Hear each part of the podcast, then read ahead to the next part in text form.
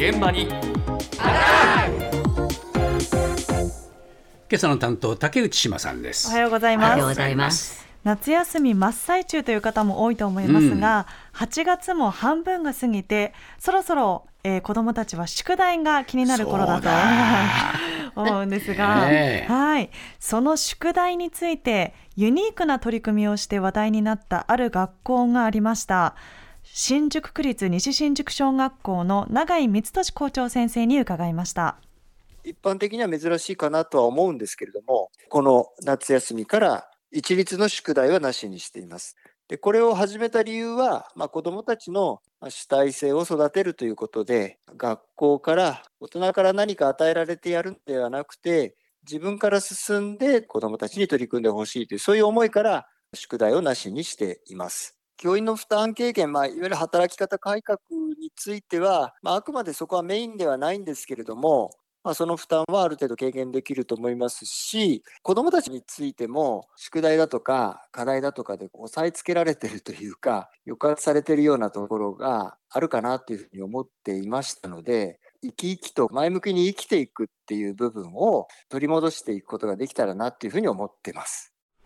おお、これ思い切った政策取ったな、ね、夏休み宿題なし。もう子供は嬉しいだろうね。ね嬉しいでしょうね、えー、かなり珍しい取り組みかなと思うんですが、えー、まあ、低学年で生活科の授業で植物観察しているところは、うん、夏の間でも世話が必要なのでそれはやらなければならないんですが、まあ、あとはもう宿題ゼロということなんですね。そうだ。安子さん宿題思い出しますか？もうなんか工作は全部親が作ってあれなんで工作の宿題出んだろうな。必ず出ましたね。出ましたよね。本当にね手伝ってもらうのはもう定番になりましたよね。先生だって分かってると思う。そうだね。こんなもの子供が作れるかいと思う。そうですね。えー、そうなんですよね。まあ今先生の話で出ましたけれども、えー、あの教員の方の負担軽減というメリットもあるということだったんですね。はい。ただあくまでそこはメインではなく、えー、子供たちの主体性を伸ばしていくことが目的ということで、まあ実はこの小学校今年度からまず普段の宿題それから単元テストなどもなしにする取り組みをもうすでに始めているんですね、えー、まあ、その流れから夏休みの宿題もなしにしたと。はいいうことなんです。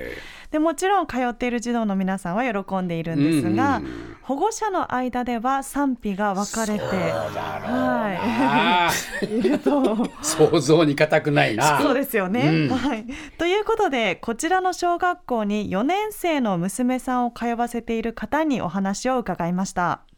夏休みの宿題がなくなったことはとても嬉しく思っています。夏休みっていう長い時間を自由にもらって我が子たちがやりたいことを自分で選んでやる姿を見るのがなんか私は楽しいです。宿題が今年はないって知ってから親子でどのワークショップやどの企画に申し込もうかとか相談してワークショップとか参加してます。もともと学習塾とかに通わせている保護者さんからの意見だと夏休みの宿題が学校から出なくても塾から出るので、さほど否定的な意見は出ないんですけど、塾とかに行かせてなかったり、そもそも勉強っていうのを学校だけでしかしてないご家庭の保護者さんからは、やっぱりその学校からの宿題が出ないっていうことに不安の声を上げている保護者さんもいます。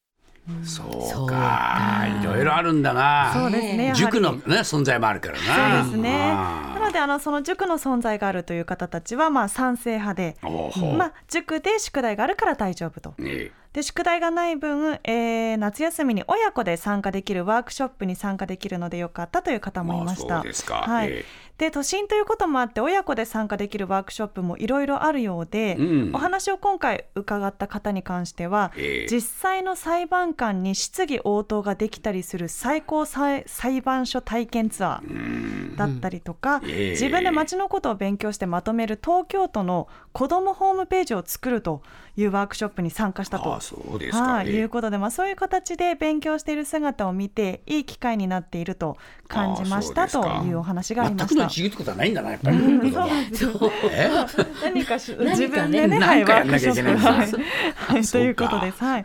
ただ反対派の方も多いということで、まあ特に塾に通わせていないご家庭だと学力の低下を心配するという声もやはり出ているようで、まあ教育の格差につながるようだとよくなよくないかなという指摘もあったようです。はい。それから別の視点からの不安の声も出ていました。再び先ほどの保護者の方に伺いました。小学校5年生の保護者さんだったかな？中学校に上の子も通ってる方もいて、やっぱり小学校で宿題なし、テストなしできて、中学校に通って急に宿題あり、テストあり、部活ありになる生活がやってくるのを分かっている保護者さんは大丈夫かしらって言ってる保護者さんもいます。その変わり目とか乗り越えるのは本人たちじゃない？って言ってる方もいらっしゃいます。あとは次の校長先生とか、まあなんか今の1年生は、まあ、6年間長い校長先生じゃないかもしれないっていう不安もあるみたいで、途中でこの改革が変わるのかなっていう声もたまには聞いたりします。うん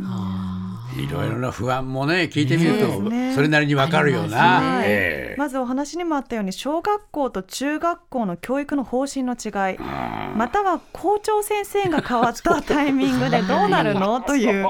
はい、それはすごい現実的な話だよそうなんですよね、えー、なのでまあ先々子どもたちがその変化に対応できるのかという声も出ていると、はいはい、なのでまあ1校だけの取り組みではなくて足並みを揃えた学校が他に出てきてくれるというのではという意見もはい、ありました、ねうん、それも含めて子供が乗り越えられるかっていうこともあるしな。そうですね。あまあなかなか難しいけれどもこの試みがねどういうふうにこれから評価されるか一つ楽しみでもありますね。